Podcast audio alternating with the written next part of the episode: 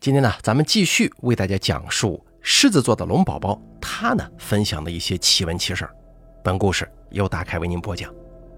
咱们第一个故事名字叫做《克夫命》。我的舅妈她有个远房亲戚，亲戚家有个女儿，现在啊四十多岁了。不过你别看她四十来岁啊，她已经死了三任丈夫了。据说在二十岁那年，有人给她介绍对象。对方的老太太很传统，提出要合婚，要走了他的生辰八字。本来以为这个所谓的合婚呢，只是走个过场的，可哪知对方老太太没过几天，气呼呼的想来退婚，说自己找了一个很灵的算命先生给合过婚了，哪知啊，却查出女方的八字很厉害，是个克夫的。他说自己哪敢让这种女人当自己儿媳妇啊？女方这边当然不接受这个结果了，表示自己也要找人去合婚，不能只听男方的一面之词啊。可还没等他们去找人呢，男方那个老太太走出他们的家门，见到熟人就口无遮拦，哎，宣传这个姑娘八字厉害呀，是个克夫命。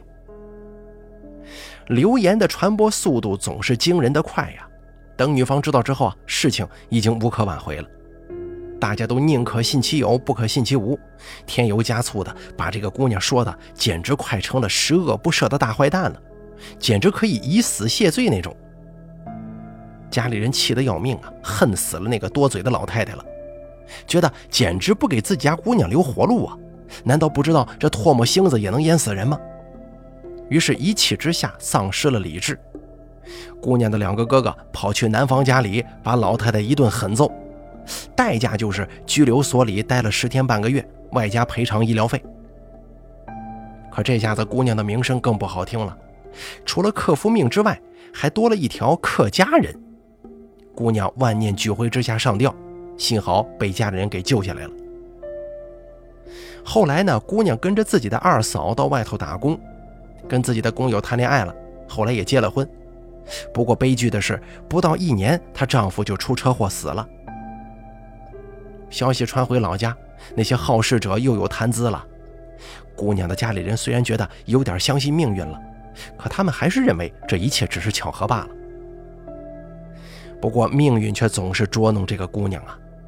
她嫁的第二个丈夫身强力壮的，跟她结婚刚五年，忽然得了白血病，最后不治身亡。这下子得知消息的老家人炸了锅了，纷纷说这女的太恐怖了呀！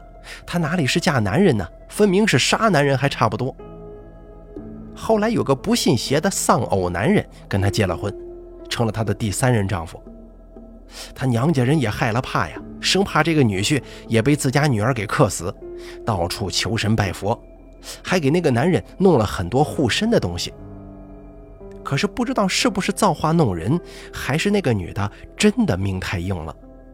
结婚后才三年，那个男的。死于工伤。舅妈说：“这姑娘三次婚姻都没能留下一个孩子，现在这种情况，恐怕更没人敢娶她了，真的是挺可怜的。”接下来啊，再给大家讲一个哭笑不得的事儿，是舅妈告诉我的。舅妈娘家村子里有两个兄弟，由于是同父异母的那种嘛，关系一直处得不好。那个后妈对前妻留下的儿子非常看不惯，所以导致弟弟也看不惯自己的哥哥。从小到大，那个哥哥不知道因为父亲的偏心和后妈的有意挑拨离间，挨了多少打呀。幸好他还有个姨妈，对他一直不错。要不是他姨妈一家人经常来看他，给他撑腰，估计能不能长大成人还两说呢。大概是由于他父亲很讨厌他姨妈干涉吧。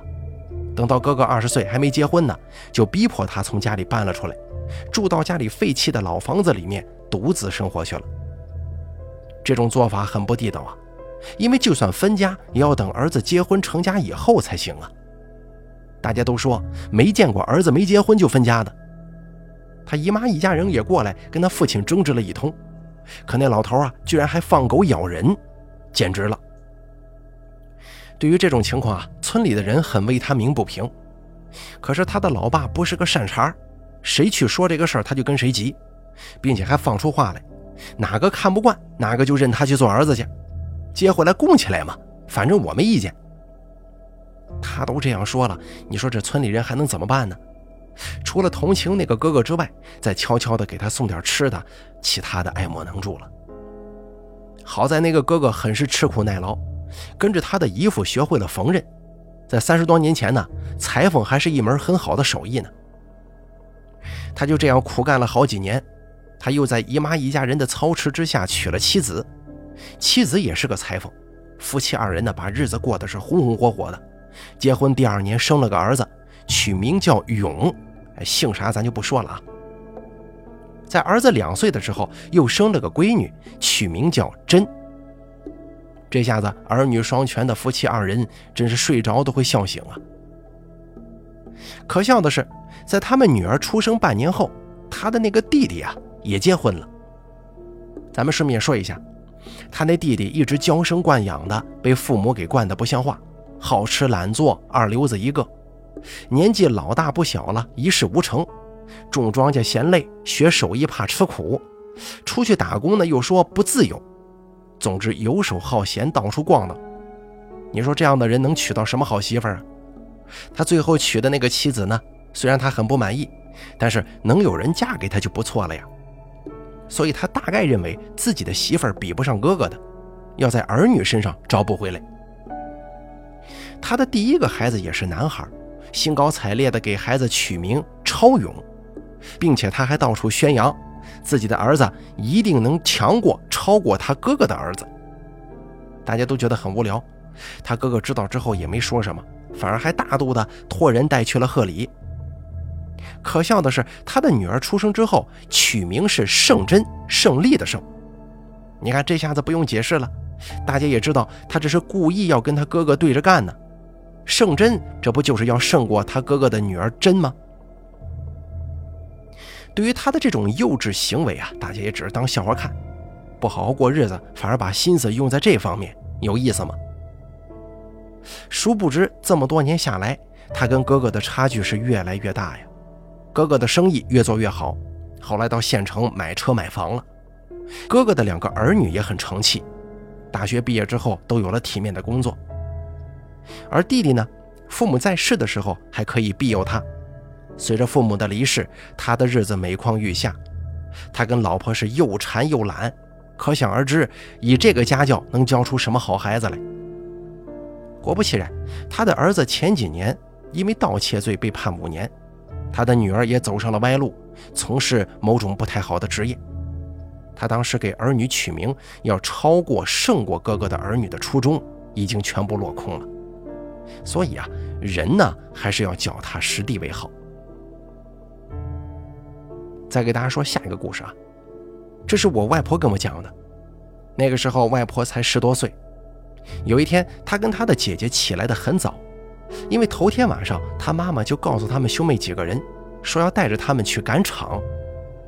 因为外婆娘家比较偏呐，离场上很远，所以赶场对他们来说是一件挺隆重的事儿。半夜就得起来烧饭，吃了之后还得走很远的路才能到。如果起来迟了的话，到了场上就不好买东西了。外婆说，她起来之后啊，就去厨房烧火，她妈妈跟姐姐在准备早饭。忽然，外婆肚子很疼，要去茅房。在四川农村的朋友应该都知道，那个时候的老房子茅房都是跟猪圈挨着的，离厨房还有一些距离。外婆那个时候年龄不大，但是自认为胆子不小，拒绝了她姐姐陪她同路，自己出了厨房去了茅房。等他从茅房解决完问题出来之后，忽然看到一个很高很高的穿着白衣服的人从院子侧边走过。外婆说，当时夜晚漆黑漆黑的，那个人一身白衣，好像还略微有点反光的感觉，看起来太瘆人了。并且那个人高得很，起码有正常人一个半这么高。就算外婆平常胆子再大，也明白自己看到的一定不是正常人呢。当时吓得呆住了，连腿都不敢迈了，又不敢叫唤，怕那人听到之后来弄死他咋办呢？好在那个人走的速度很快，似乎在刹那之间就看不见了。这时候他吓得半死不活的，屁滚尿流跑回了厨房。惊魂未定的把这事告诉了他妈妈。他妈妈说：“看来今天呢不能去赶场了，万一出了事儿咋办呢？”就去把外婆的奶奶喊醒了，跟他讲了这个事儿。他奶奶年纪大呀，见过的怪事比较多。他说，外婆看见的是白阴道人，只要没正面跟他相撞就没事儿，只怕这村子里呀要死人了。外婆不相信呢，可哪知那天早饭之后，他们就得到了消息。村子里有个名声很不好的男人，昨天晚上半夜死了。外婆给我讲起这个事儿的时候，我想啊，这个所谓的白阴道人，难道就是传说中的白无常吗？再给大家说下一个故事。我公公在电力部门工作，他有一个同事跟他关系特别铁，有次来家里做客，讲了这么一个事儿。这个同事呢，我管他叫陈叔叔。陈叔叔说，十多年前，他跟另外一些同事去某个农村架电塔，中午休息的时候，大家都拿出随身携带的干粮和水，就开始吃了。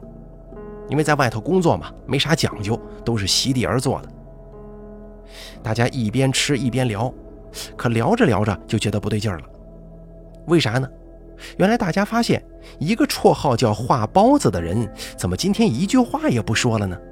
呆呆的拿着饼干袋子，还没有打开呢。大家觉得很奇怪呀。这个画包子可是出了名的话痨，大家都经常说他肯定是八婆投胎的，要不然一个大男人怎么像个碎嘴子一样话那么多呢？所以说他今天这个沉默寡言呢，就显得特别反常。陈叔叔离他坐得最近。就拍了一下他的肩膀，喂，怎么了？为啥一言不发也不吃东西啊？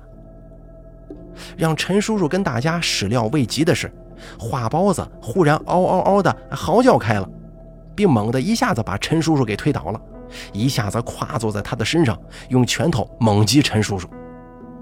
这番动作说起来话长啊，其实画包子做起来快得很，大家一时之间都没反应过来，陈叔叔已经挨了好几下了。大伙吓坏了呀，赶忙分开他们。只见画包子余怒未消，脸红脖子粗的对陈叔叔说：“我吃个锤子，老子才不吃这个呢！老子要吃鸡蛋。”大家吓坏了，因为他们都发现画包子的声音跟平常的根本就不是一个人的声音。陈叔叔明白了，画包子这是着了道了，于是也不生气了，就好声好气地问画包子：“他是谁？”花包子就说：“我是谁谁谁，是山下那个村子里的人，还说要吃六个鸡蛋，不然就没完。”旁边听的人都觉得不可思议呀。有个小年轻还笑着说：“哟，你现在开玩笑的本事越来越高了。”可他话音刚落，忽然就捂着腮帮子说：“哎呦，好疼啊！”陈叔叔没好气的让小年轻给道歉之后。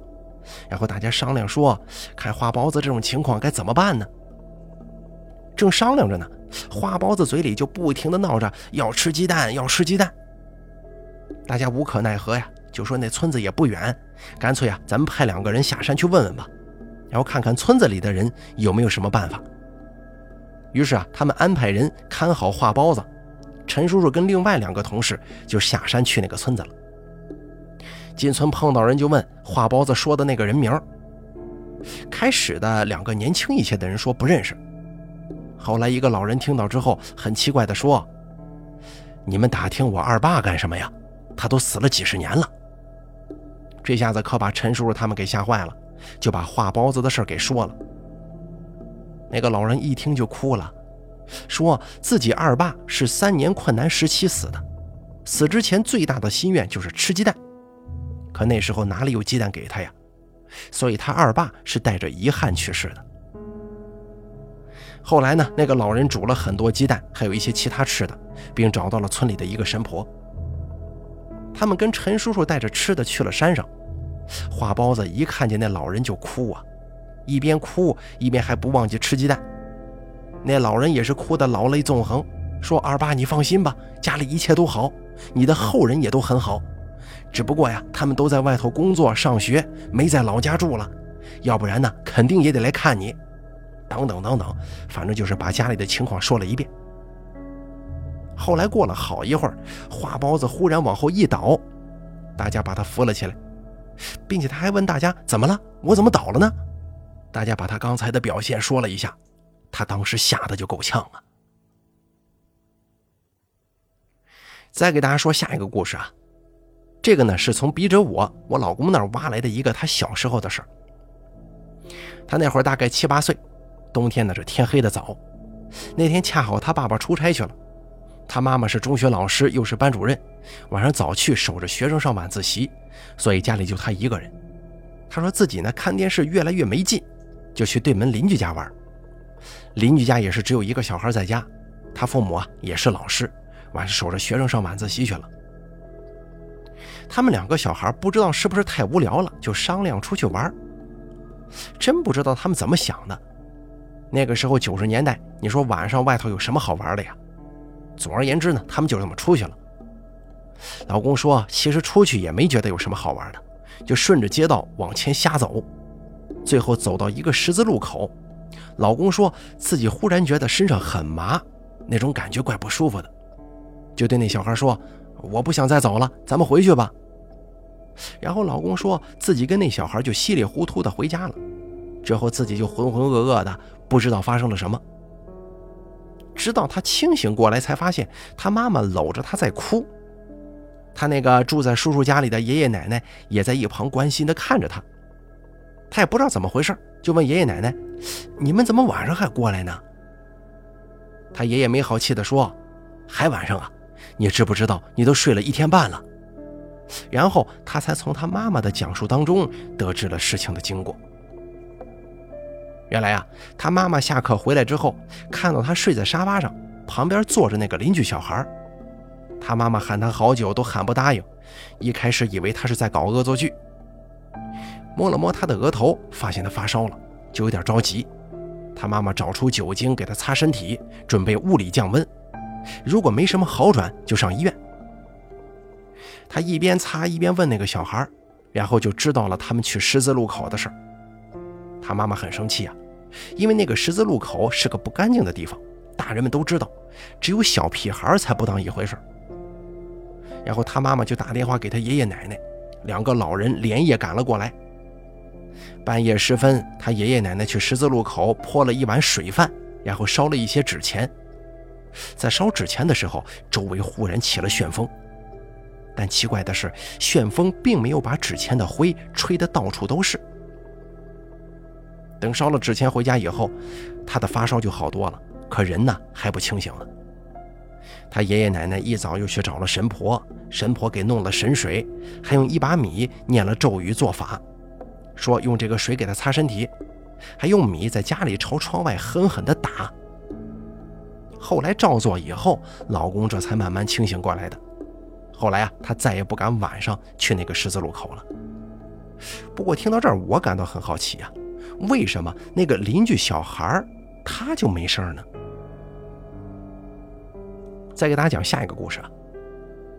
这个故事呢是我好朋友讲的，他姑姑家里的事儿。好友的姑姑有一儿一女，读书成绩都很好，从小学到高中一直都是年级的前几名。如果不出意外的话，他姑姑的两个孩子前途肯定是不错的。在他姑姑的儿子读高二那一年。他姑姑慕名去找了一个名气很大的算命先生，给自己一家人算命。算命先生说的其他什么呢？咱们暂且不提呀，单单说一下他儿女的前程方面的问题吧。算命先生说，他的儿女啊，文昌运快到头了。他姑姑一听很不高兴啊，说自己儿女读书成绩在年级是名列前茅，怎么会不好呢？算命先生听了之后啊，也没生气。他说自己只是实话实说，你不爱听实话，我也没办法呀。反正你的儿女是都拿不到大学文凭的。这可把姑姑气得要命啊，连说不可能，并回来对亲朋好友讲起此事，一边讲还一边说那个算命先生是徒有虚名，根本算不准。第二年，他儿子顺利考上大学，他心里的一块石头算是落了地了。可哪知一年后，他儿子在学校不知怎么搞的，去网吧上网跟人发生争执，头脑发热了，跟对方打架，居然把对方打成了劈破裂，负法律责任的同时，还被学校给开除了。这件事可把他姑姑给气个半死啊，心里开始相信起算命先生的话了，为儿子担心的同时，又对女儿的事儿隐隐担心起来。等他女儿高考成绩出来之后，让人大跌眼镜啊！平常成绩优异的他，竟然名落孙山。家人不甘心，让他复读一年，可还是不成。最后啊，只好出去打工了。再给大家讲下一个故事啊。这是刚才跟朋友聊天时，他讲的他们老家村子里的事儿。咱们这好友呢，就管他叫穷吧。穷老家村里有这么一户人家，在十里八乡啊，都算得上是小有名气。为啥呢？他们家一没有高官，二没有大富豪，可偏偏名气大着呢。大家提起他们家都会会心一笑，原因也没别的，就是他们家的女人呢有个毛病，那就是红杏出墙。中国人都有一种看热闹的心理，对这种风流韵事都是极为感兴趣的。所谓好事不出门，坏事传千里。他们家的那档子破事啊，在当地可谓是差不多达到了家喻户晓的地步。那家里的三个儿媳妇都是那种风流少妇。